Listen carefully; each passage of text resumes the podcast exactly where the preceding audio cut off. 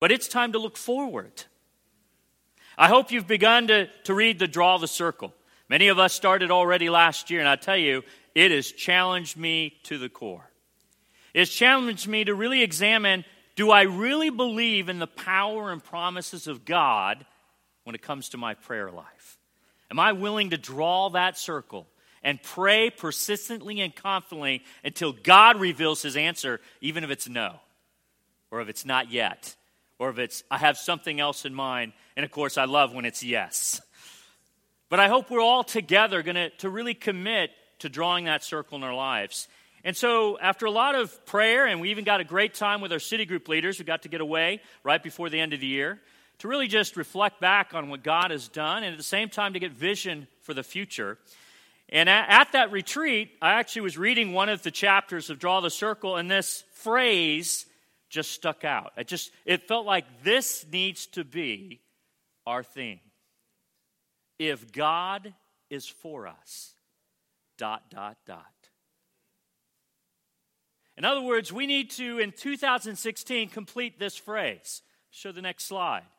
If God is for us, then blank. What is that answer going to be for you? For us? I mean, I have some in mind already. We, we shared about it at our retreat. If God is for us, then absolutely we're going to find a home or homes for our church. Right? Wait a minute, I don't, I don't feel a confidence behind that. See, I think what pauses us all is that question if. There are conditions involved, not in limiting God, in our limits to believing it. And really, when you look at this statement, it's not really meant to be like, oh, I hope. It really is a statement of truth that since God is for us, what can stand against us? And that comes from a great passage in Romans chapter 8. Let's read in verse 31, the actual verse. What then shall we say in response to these things? Now, whenever you see a phrase like that, if you want to really be good at your Bible study, you got to go back, do you not? Because you got to know what are these things. And I'm not going to spend a lot of time on it, but I will highlight it. But you can go back and read verses 1 through 30 of chapter 8. It's a great chapter, one of my favorite chapters in Romans. If God is for us, who can be against us? But before we answer that second question, we've got to discuss the first one. What are these things? For it's in response to these things that we need to answer the second question with faith. See, the word if, which Paul uses to not denote doubt, it's a conclusion, a consequence, an affirmation signifying since. The argument is this God is so evidently for us that nothing or no one can successfully be against us. However, the things mentioned in the first part of this verse actually are reference to the many opposing forces that are against us, especially as followers of Christ. They are against us, but through the power of God and the promises of God, they will not be successful against us. When you read in context, and you can go back and read, you'll find the things that we need to respond to and to really believe that God is for us, even despite these things that are against us. What's the first one mentioned is in verse 1 of chapter 8 condemnation. That's against us. That is the state of all of us before grace. We are condemned. That's against us. And you know when you've ever been condemned, true or not, the feelings it, it creates the angst, the frustration, the disappointment. But most of our condemnation has nothing to do with God, it has to do with our choices. We chose certain things that condemned us because we are in opposition to God's will. In verse 2, sin is against us. And we are all sinners, are we not? And sin is destructive. Even the sins that we may not see the consequences initially, actually are just as destructive. Maybe no one knows that sin, but God does, and you do. And that causes you to not be your full self. It causes you to be separated whether you realize it or not. We should not hold back our sin. Instead, we should confess it. We should deal with it so that it's no longer against us because God has an answer for it. In Romans 8 8, our sinful nature. So there's the actual act of sins that are against us, but then there's that sinful nature in each and every one of us. And what it really refers to in the passage is the sinful nature that simply wants to please oneself rather than pleasing God. Anyone here have sinful nature? If your hand's not up, that's part of your sinful nature. In case you're wondering. Verse 18 sufferings are against us. We saw the sufferings. I tell you, that was so humbling as our whole family on, on the first went down to help. You know, and it was tiring where I was sore when I finished. But I got to go back home to a full home. I don't have to wake up the next day with still no roof over my head. Man, there are people suffering. And I hope if you haven't made the time, you will have opportunity to serve. The, the guys, this is the long suffering I talked about at the end of last year. We're going to need to continue to help our neighbors. And we'll provide those opportunities, but none of us should be sitting in our seat and doing nothing. You're not being a true lover of your neighbor if you do nothing. And there's a lot you can do without lifting a thing. You could buy big gift cards that we could give to these families that we've been helping as they try to rebuild. And I was so encouraged in humanity, seeing no matter what race, no matter what economy, no matter what faith, they came together to serve in any way that they could. If they couldn't lift, they went around giving waters to those who could. If they had a, a chainsaw, he just went around the neighborhood. This guy just had a chainsaw. Go, hey, what do you need cut? There's something you can do.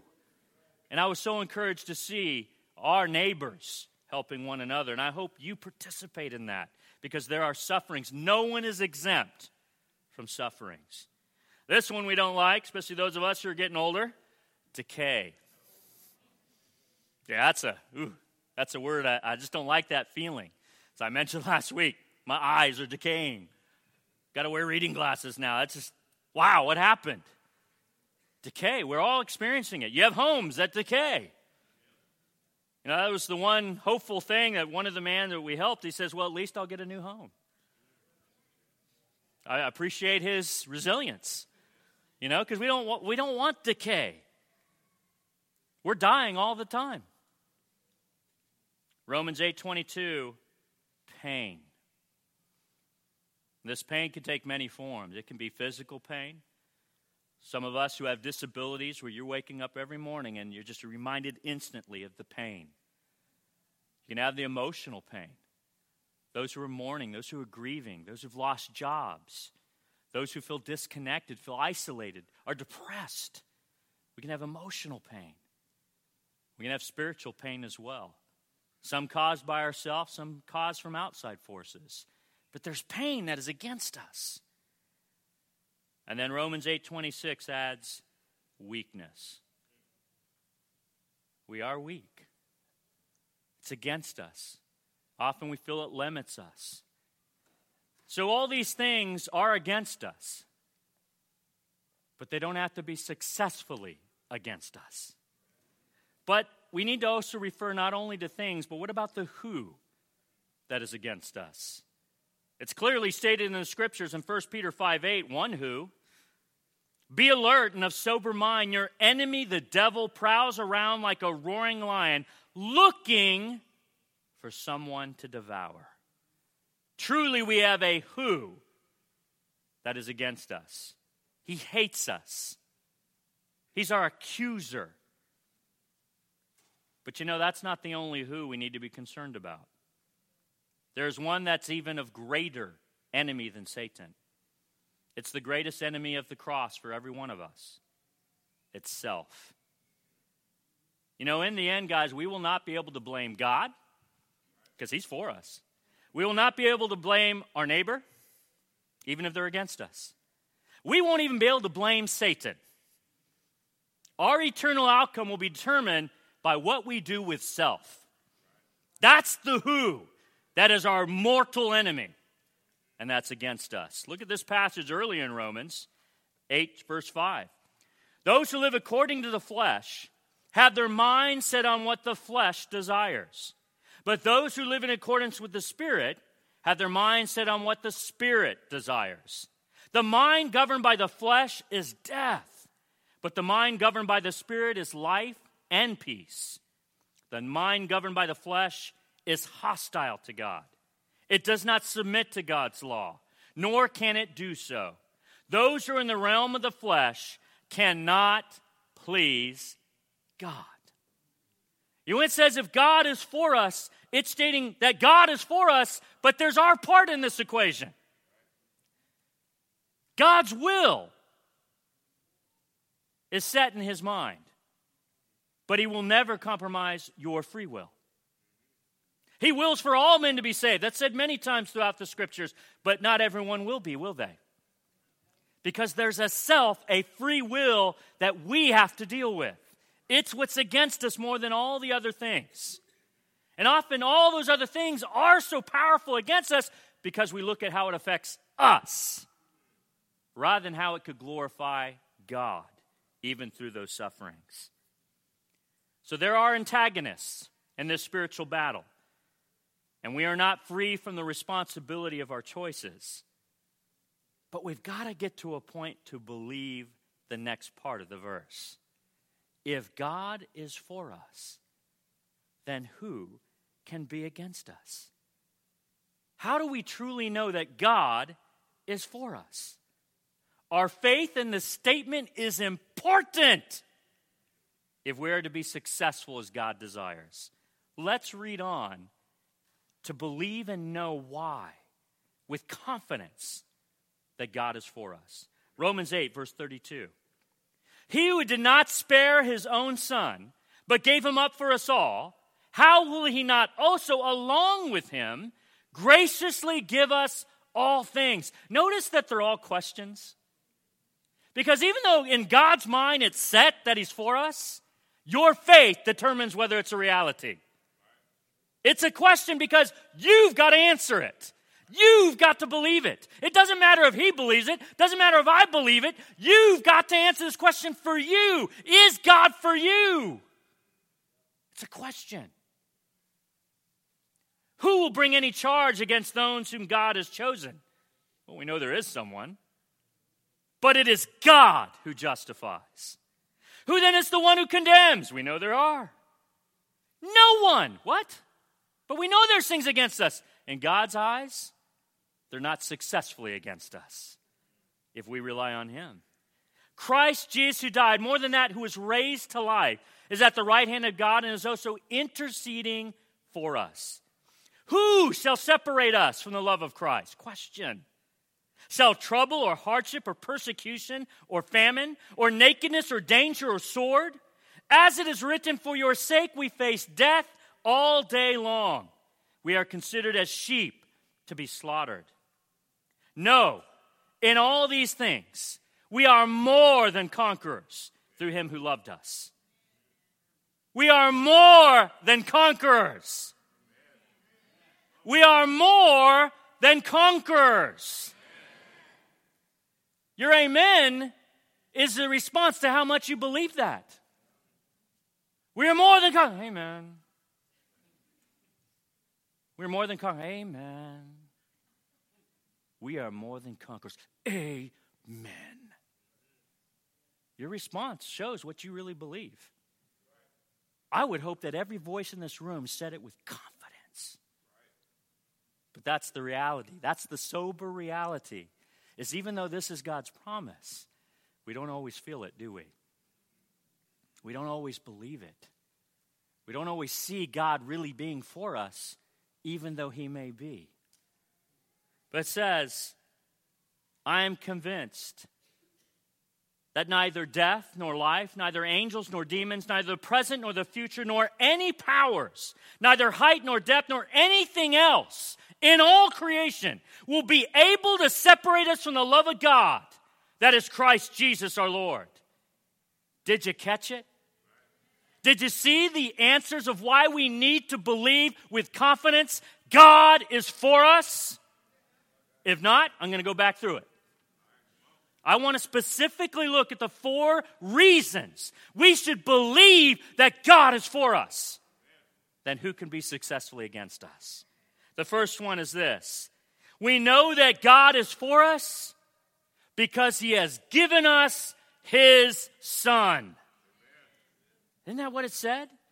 Earlier in the chapter, Romans 8 3 says this For what the law was powerless to do, because it was weakened by the flesh, God did by sending his own son in the likeness of sinful flesh to be a sin offering.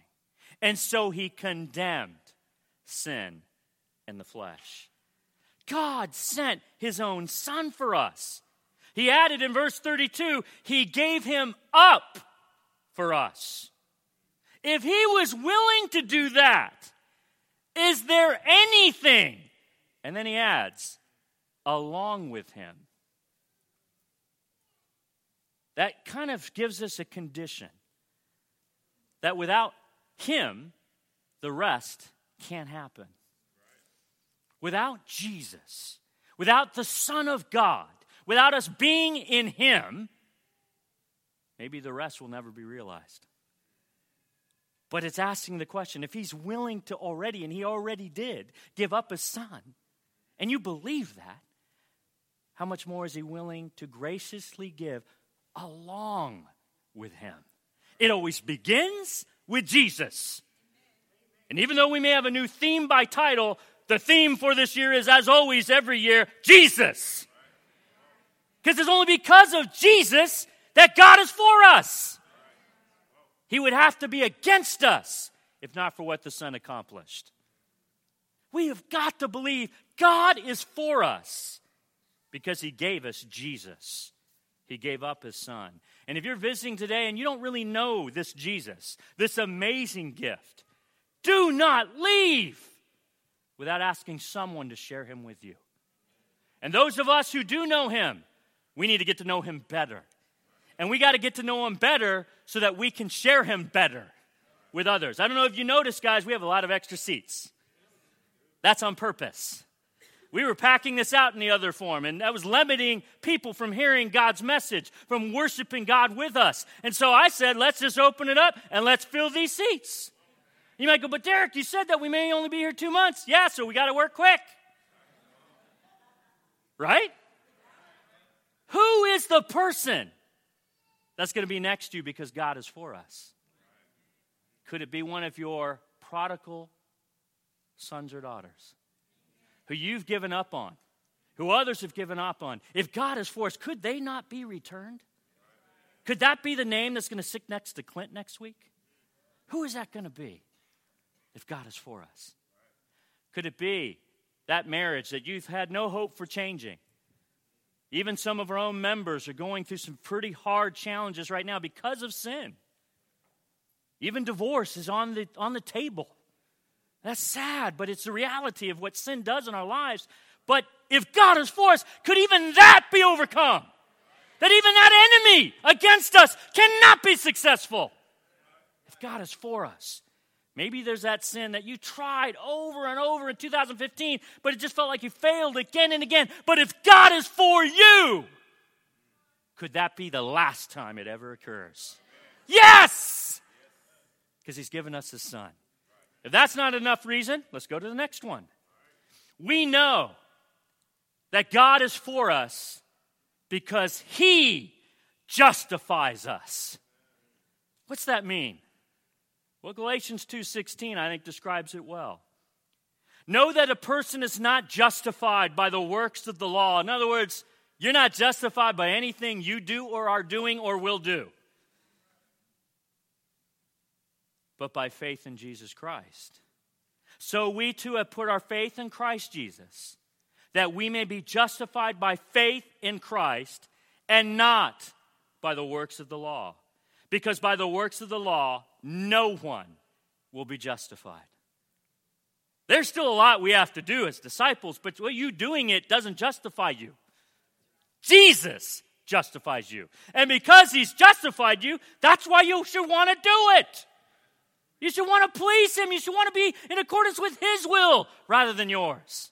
I always love how Gordon Ferguson described it in his great book on Romans, which I encourage all of you to read. It's an excellent book. Romans. Yeah, I love his, his tagline. If, if you get Romans, it gets you. But I love how he says, justified is like justified, never sinned. That's a beautiful way to describe justified. But who does it? Not you. No matter how, how many times you get on your knees, no matter how many times you put in the plate, no matter what you want to do or not do, that doesn't justify you. Doesn't mean we shouldn't do the right things, but we do it because of our gratitude of what God did. He justifies us. How did He do that? Through faith in Jesus Christ. You know, also there in Romans 8 and verse 33, it makes it clear it is God who justifies. So that person, maybe they're even in this room, that you feel, man, they're a lost cause. Not to God. Because you're not the one who justifies them. You can judge them all you want. You want to do that, but be careful. As you judge, you'll be judged. That's why I always choose I'm going to be very graceful because I'm going to need that someday. Need it all the time, need it every day. So I need to be graceful every day. But it is God who justifies. But Derek, you don't understand. They are just in their sin. I know. And we were there once too. But it's God who justifies. God can still work in that. If God is for us, then who can be successful against us? We need to believe that. Why? Because it is God who justifies. That's not enough. Let's go on to the third one. It's all in this passage. We know that God is for us because Jesus is interceding for us and not the human limited flesh of Jesus interceding.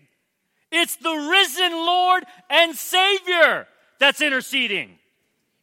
That's a big difference.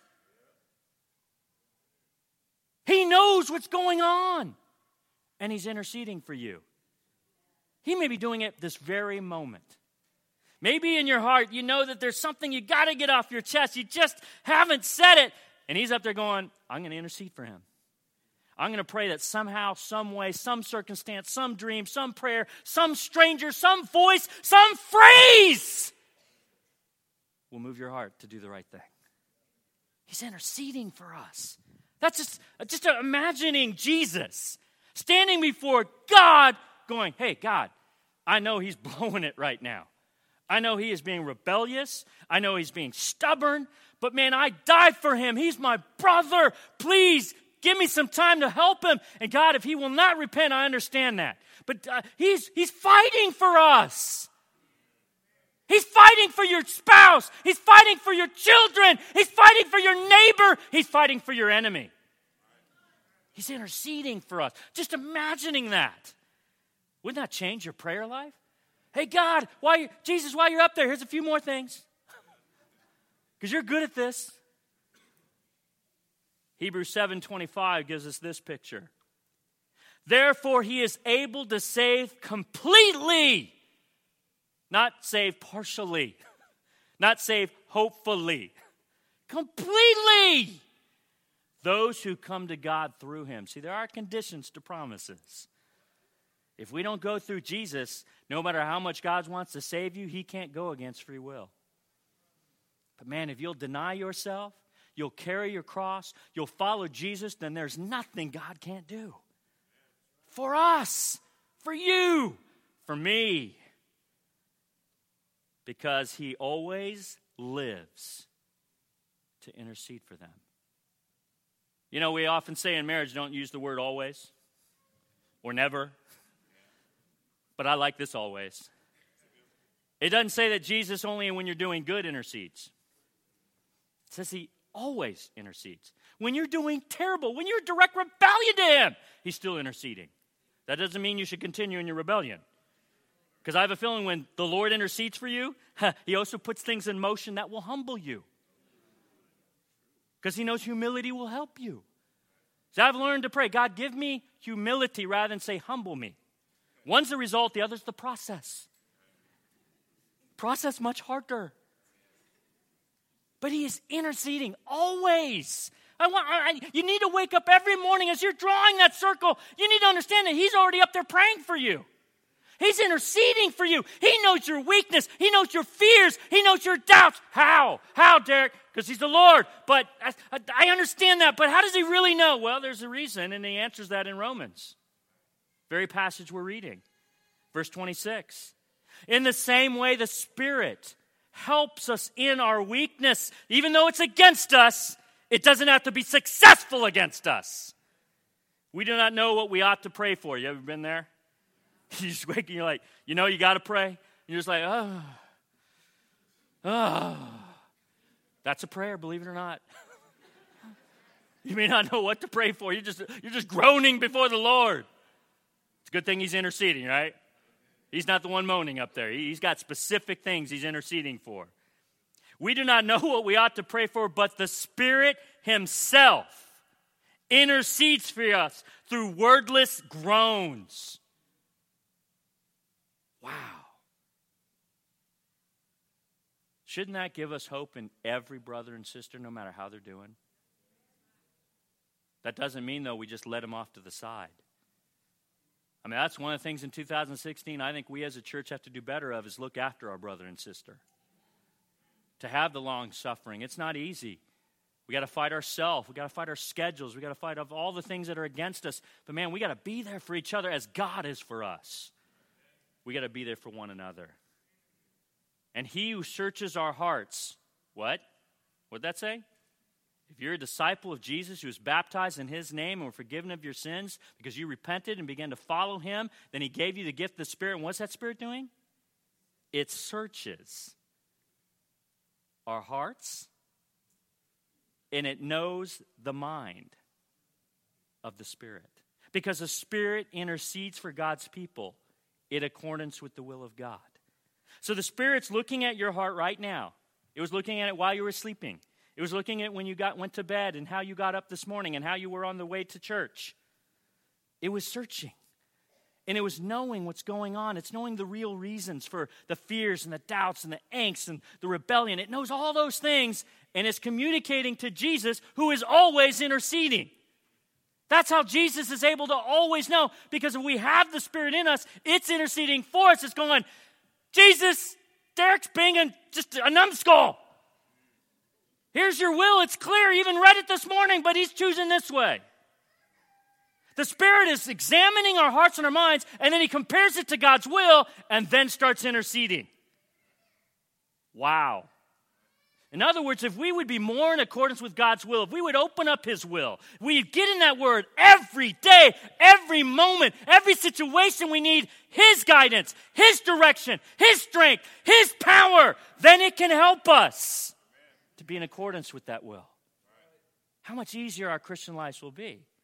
Our Christian lives are hard not because of God and the Spirit, they're hard because we're in rebellion, because we're not in accordance with. Doesn't mean we won't still suffer, because Jesus suffered. Doesn't mean we won't still have weakness. Jesus had weakness. But man, he was in touch with the Spirit and he did what God called him to do. Not my will, but your will be done. The Spirit is interceding for us this very moment, even saying the words you don't know how to say. And he says it even when you're not doing well. He says it when you're doing great. How encouraging is that fact? It's not just a idea. We got to really believe this. When you look to your brother and sister next to you, you got to believe that spirit is in them. And even if you can't help, you can pray to Jesus, who's hearing the spirit inside them, to intercede. You don't think this is true? This is how you'll know it's true, because it happens all the time to me. Derek, Derek. Was my name on that first point? How did you know? Did my wife call you? Did, did my son tell you something? Like, how did you know? How, how did you know to address me? I didn't. As much as that would be cool and all. I didn't. But I'm praying to Jesus. Your spirit, even if you're not praying to Jesus, is praying to Jesus. And that spirit then communicates to me through the word, through prayer, through others. And I go, that seems important. Let's address that. And all of a sudden you're going, whoa, how did he know? Because the Spirit knows. And if we are more in touch with the Spirit, how much better could we help one another? How much better could we truly be disciples to one another if we're in connection with that Spirit and believe that God is for us because Jesus is always interceding for us. But there's one more. It's probably my favorite of the four, but all of them are needed in my life. we know that God is for us because through Him we are more than conquerors. But Derek, I don't feel like it. Okay. I don't see it. Okay. I don't have evidence of it. Okay. But it's not a question of what you see, what you feel, or what evidence you have. It's a fact because God said it. And either you believe it or you don't. And your faith will limit that being a reality in your life. But it doesn't limit God. We are more than conquerors. You know what that actual word in Greek translated means? Supreme victory. Not just victory. We're not talking you won with a last minute three pointer. We're talking like you have a football game that's 150 to 1. That it's supreme victory. It's not just, oh, got by, barely won. No, this is supreme victory. I know we, we don't get to see that much in Dallas, unfortunately. Okay, supreme victory. But that day could come. Okay, okay that day could come. Supreme victory. Uh, we're waiting for it, all right? But that, that's what is promising supreme victory. But if we're honest, we often don't feel that way. Things much less than angels, demons, power seem to defeat us. Insecurity, criticalness, financial stress, disrespect, isolation, peer pressure, the list goes on. We can't always see it. We don't always feel it. We don't always live like it. But it is true nonetheless. We are more than conquerors. We need to believe it. And though we may not in our modern society strap a sword and face our enemies like a warrior, but we are all capable of being a conqueror in our schools. 2016. What are these conquerors going to do in our campus ministry? 2016, what are our teens going to be in their school? What kind of conquerors? What about our workplace? You could be a conqueror in your work, but Derek, I've been there 20 years, not helped a single person. Maybe that was 20 years of sowing. And now's the time to conquer. There's a process to victory. It's not over. Maybe it's in your family. This is the year, brothers. This is the year you're not going to hear one complaint from your wife that you don't lead your family spiritually because you're more than a conqueror. You're going to lead your family so spiritually, your wife will complain that you're too spiritual. Because it's supreme victory. It's not just getting by. You'll be like, hold up, husband. I can't keep up with you spiritually. Yes! Supreme victory. Right? You can be a conqueror in your marriage. You could be a conqueror. You could conquer whatever is that thorn that's limiting the beauty and gift that marriage can be when we're in submission to God's will. It's an amazing thing. You could be a conqueror. Maybe it's in that individual righteousness. This is the year.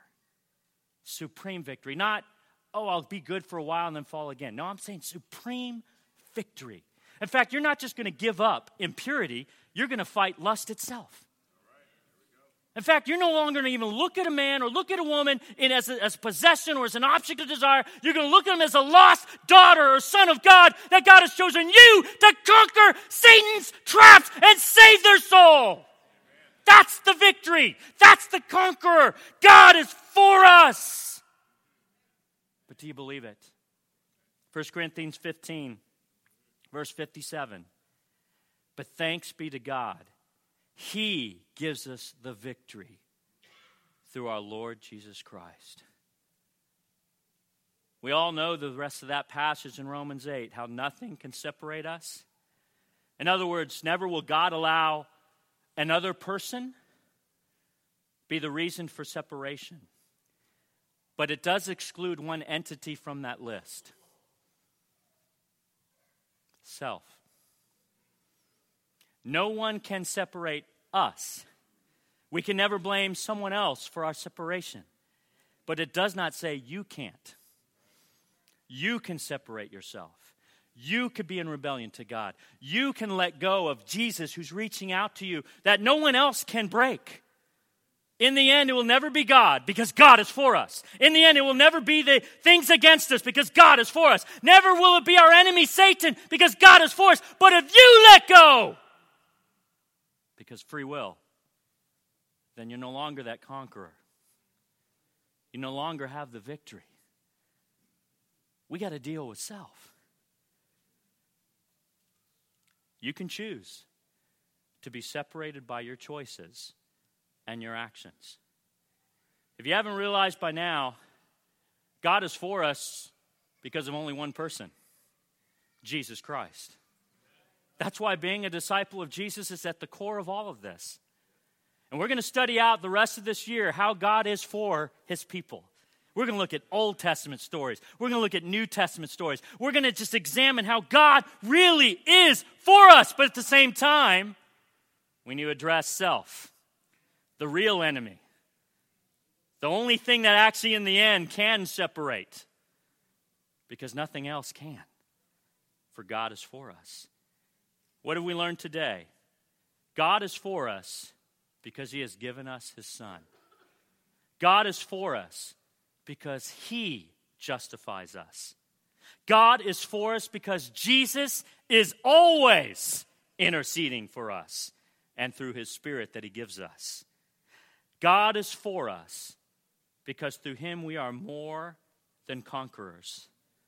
All of these are possible because of Jesus. We may not always see, feel, or even believe that God is for us, but we must have faith in Jesus and his word so that even when it doesn't look or feel good, we can still be faithful in God's power and promise. I close with this verse in Romans 8 28. And we know that in all things, God works for the good of those who love him, who have been called according to his purpose. Many things seem to be working against us, but God causes even these things to work for our good. We will continue to examine through the scriptures how God is for us. But at the same time, we must answer this question are you for God? Let's make a decision to know the answer to that question with complete confidence and to continue to grow in our trust of God's promises and God's power so that we can finish this statement If God is for me, then blank. I can't wait to see what God through you, through His Word, through prayer and through the power of His Spirit and through the body of this church will be the answer to that blank. If God is for us, we're dismissed. Amen. Hmm.